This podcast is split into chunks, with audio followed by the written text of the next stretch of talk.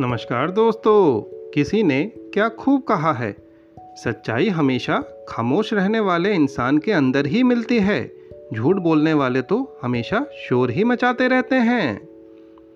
उम्मीद एक ऐसी ऊर्जा है जिससे ज़िंदगी का कोई भी अंधेरा रोशन किया जा सकता है। जीवन में उन सपनों का कोई महत्व नहीं, जिनको पूरा करने के लिए अपनों से ही छल करना पड़े। यदि हम कांच के टुकड़े बनकर रहेंगे तो कोई छुएगा भी नहीं। जिस दिन हम दर्पण बन जाएँगे तो कोई देखे बिना रहेगा नहीं। धन्यवाद।